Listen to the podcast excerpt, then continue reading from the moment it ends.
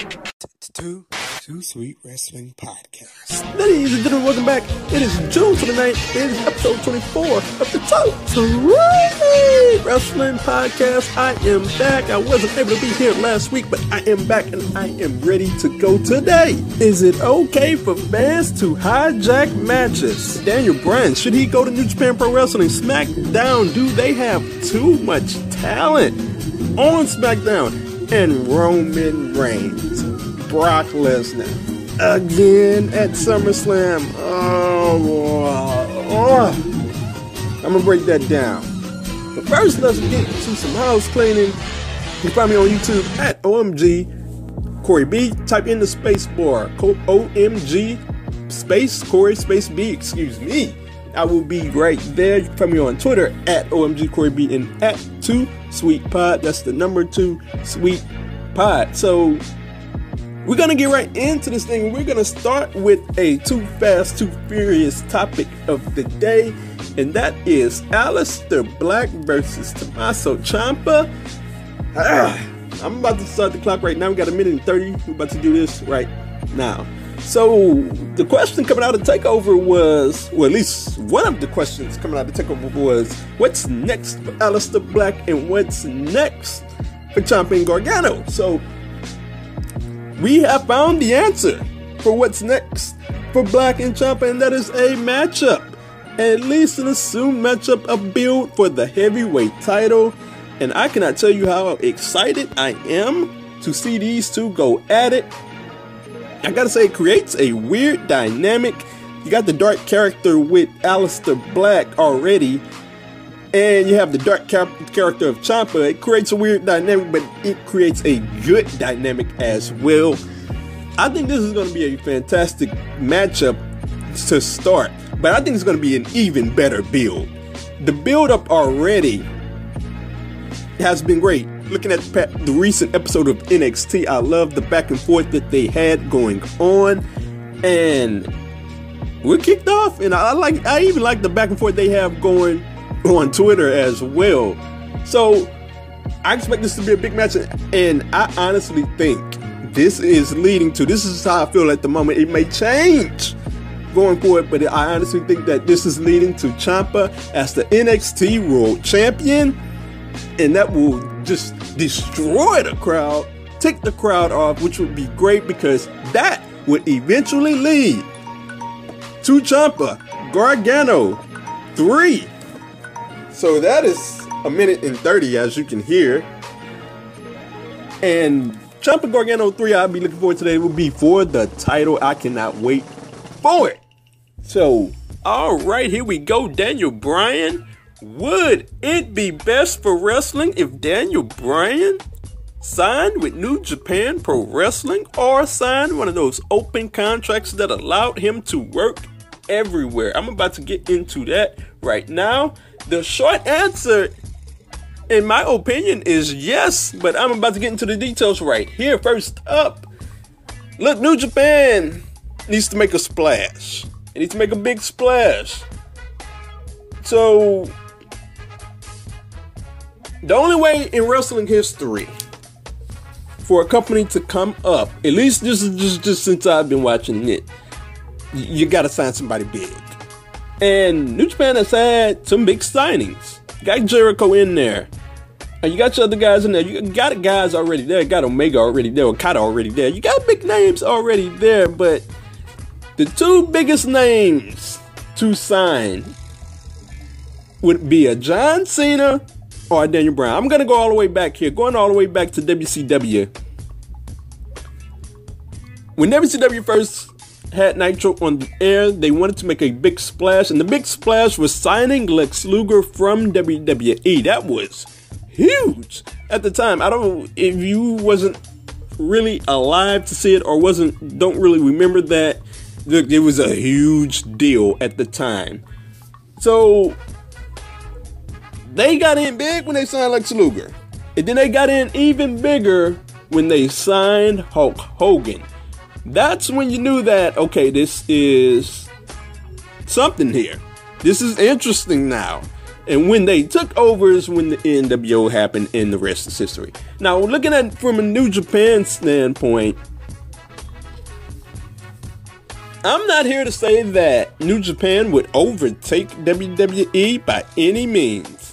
But if they would have signed Daniel Bryan, look, the game would change big time, especially in the USA. People would start to, a whole lot more people would start to notice New Japan Pro Wrestling, and they are trying to improve their presence in the United States. And what better way to do it than to sign Daniel Bryan to a contract?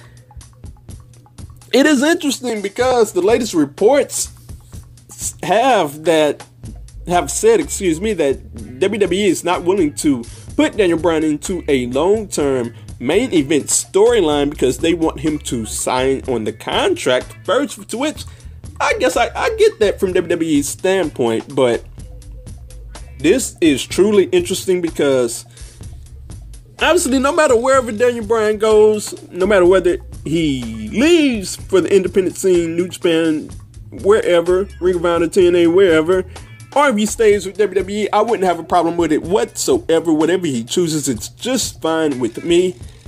But for the sake of wrestling, I would love to see him go away from WWE because one other reason is that it would force WWE to look at New Japan and see that they have a legitimate star on their hands that came from WWE. And looking back at the WCW point that I made, look, when Luger and Hogan went to WCW, it forced WWE to get better.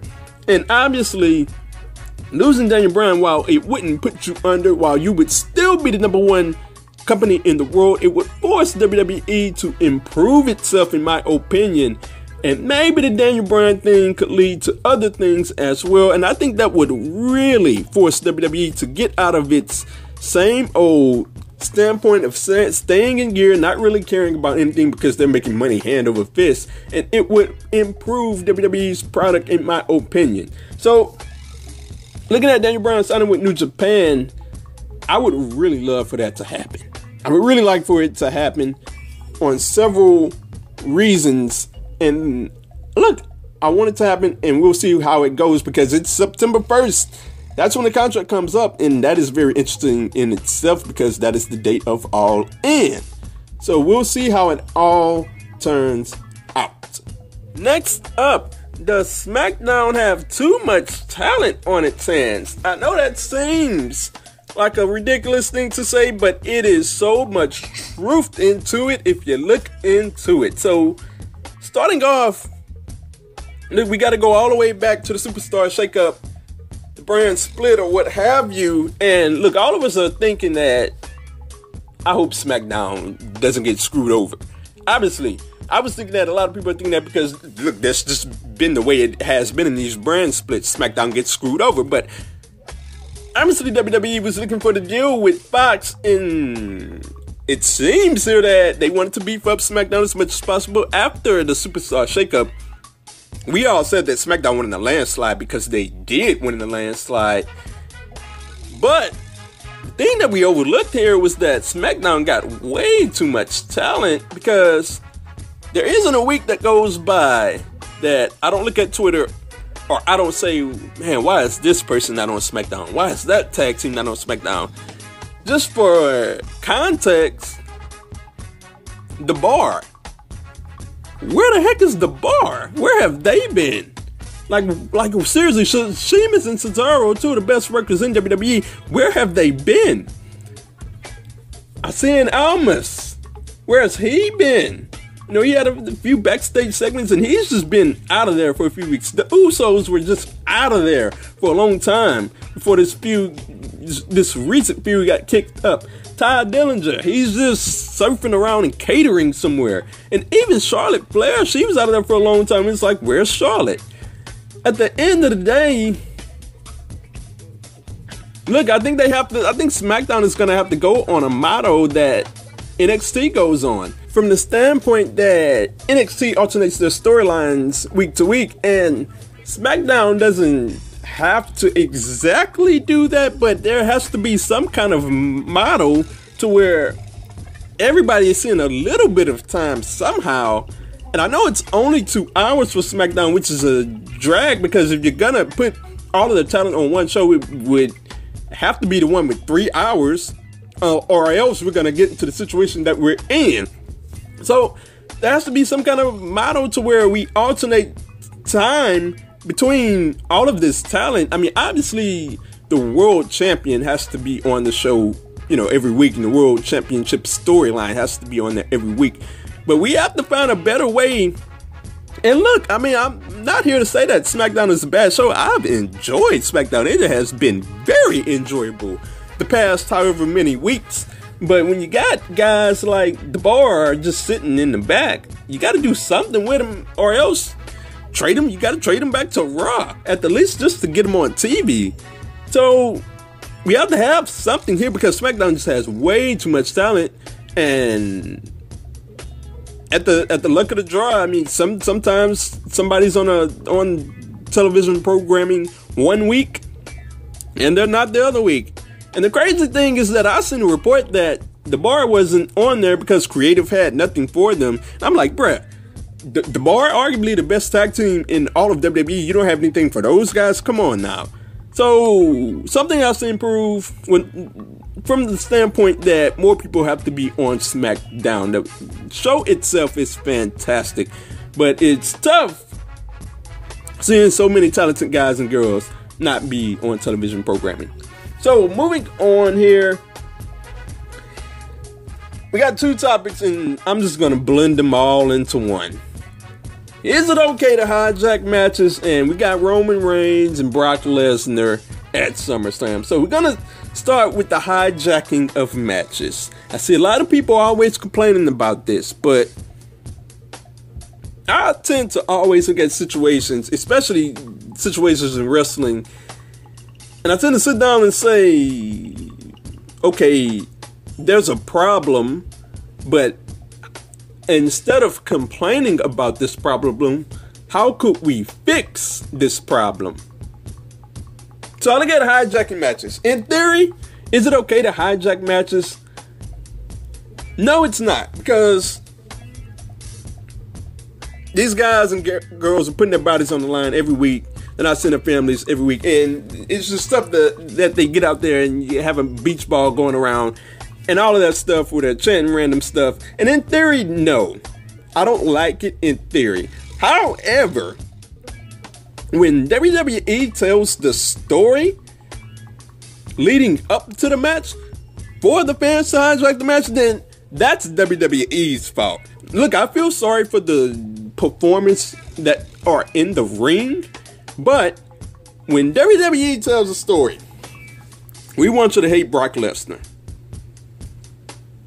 And the fans already hate Roman Reigns. Look, what do you think the fans are gonna do? When you got a bunch of smart fans there already.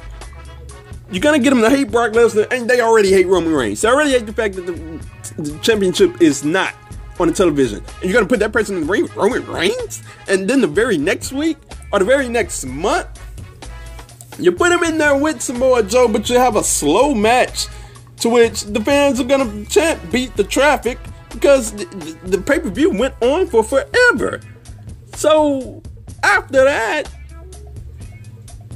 you have this situation with Jinder Mahal. And Here we go again. The fans already hate Jinder Mahal. Why put him in there with Roman Reigns? And you put him in there in Chicago. Of course, the, the fans are gonna crap on the match when it comes to Brock Lesnar and Roman Reigns, when it comes to Jinder Mahal and Roman Reigns, look, I don't get everything right about wrestling, but I had that right from the very beginning where I said, watch out, WWE, this is a dangerous road. So, look, in general, I don't like the hijacking of matches, but when WWE pretty much tells you, we don't care what you think, we're gonna do whatever it is we wanna do, then look, they asked for it. So that leads me right into my next point Roman Reigns and Brock Lesnar. My goodness, help me. Just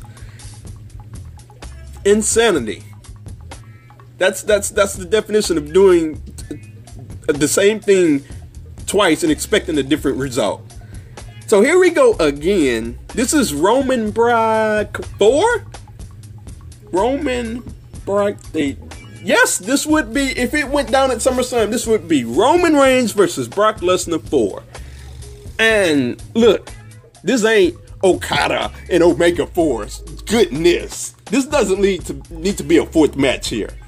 So, I, if you were gonna put the title on Roman Reigns, anyways, you might as well have did it at WrestleMania. That's my point all along. Look, they lost all of their goodwill with the people that were hanging on. I was a person that hung on and was like, okay, the title is going to go on Roman Reigns regardless at some point. Anyways, just go ahead and put him on at WrestleMania. Just go ahead and get it over with so we can get a full time feud going here. So, no, they refuse to do that. So we get the report, report here from the Wrestling Observer newsletter, and apparently the build is the same thing from WrestleMania. They're gonna try to get the crowd to hate Brock Lesnar. And Roman Reigns, even on this past episode of Monday Night Raw, he even went back to the crutch. And I'm not gonna keep saying Roman Reigns. I'm gonna say WWE creative because Roman Reigns is not writing the promos himself. WWE, WWE creative even had Roman Reigns to go back to the crutch of, you know, Brock Lesnar is not here. Are you? We hate Brock Lesnar. He never shows up. And like, it's just mind-boggling. Like here we go again. They're gonna try to build sympathy up for Roman Reigns just in having him say Brock Lesnar is not here every week. You're trying to build sympathy for the person that's saying it if they're facing off for Brock Lesnar. And look at this point, what are you doing? What are you doing? I don't want to feel sympathy for Roman Reigns. And there's a lot of people that feel that way. There's a lot of people that hate him regardless. That's obvious. But I'm at a standpoint to where they've given up on the heel turn. You know what? So be it. I'm not gonna say that that anymore because it's the obvious way to go. They've given up on it. But it, if you're gonna give up on the heel turn, at least have Roman Reigns be this bad, take no character's character, and just go around beating everybody up instead of coming out saying I'm the uncrowned champion and you know, Roman Brock Lesnar never really beat me, and he's looking for sympathy. I'm like, look, just go beat people up. Have him say like two or three lines, just have him beat the heck out of people left and right. I would enjoy that. But instead, they're doing this thing, and they're looking for the sympathy, and like, here we are. We're heading into Extreme Rules. It's gonna be Roman Reigns versus Bobby Lashley. Now, it, who knows who wins there? Most likely Roman Reigns, but who knows? We thought Roman was going to win at WrestleMania. At this point, it doesn't matter because you're going to New York, and whether it's Bobby Lashley or Roman Reigns, you've already killed Bobby Lashley with the Sami Zayn sister storyline. He had some momentum coming into WWE, and Bobby Lashley is just not the same. They eh, have him under these written promos, and he's just not a guy that thrives in that situation. Just go back and listen, look at his TNA Impact Wrestling stuff. You'll see a guy that thrived. But going back to the topic, if it's Roman Reigns, the Wrestling Observer newsletter c- continued and went on to say that, well, if the crowd turns on the match, then Braun Strowman is a likely backup plan to cash in. And I'm like, what are you doing, WWE? What do you think is gonna happen? When you tell the same story. What do you think is going to happen in New York City? Look, New York, Philadelphia, Chicago, Canada, England, and I could be missing somewhere else. If you go to those places, they're gonna boo Roman Reigns. And if you tell a story to where you get people to hate Brock Lesnar, that you, you're gonna have a match where people crap on the match. This is not a situation to where Seth Rollins is in the match. Sure, you'd have a perfect storyline if you told this situation with Seth Rollins. The people love Seth Rollins. He's had an incredible run up until now. And it would make perfect sense to throw him into the Universal title match with Brock Lesnar, but who cares about perfect sense when it's WWE and you're making money hand over fist? You're making billions of dollars hand over fist. So at this point, they really do not give a crap about what we think, what's right, or what make what would make the perfect sense because they're getting the money anyways. So at the end of the day, the only thing the fans can do is crap on the match, and that's what's gonna happen at SummerSlam if they go with Roman Reigns and Brock Lesnar. So that my friends, is the end of this podcast. I hope you enjoyed it. If you have any questions, you want to hit me up, I'm on Twitter at OMG Corey B at Too Sweet Pod. I respond back and follow back to all wrestling fans.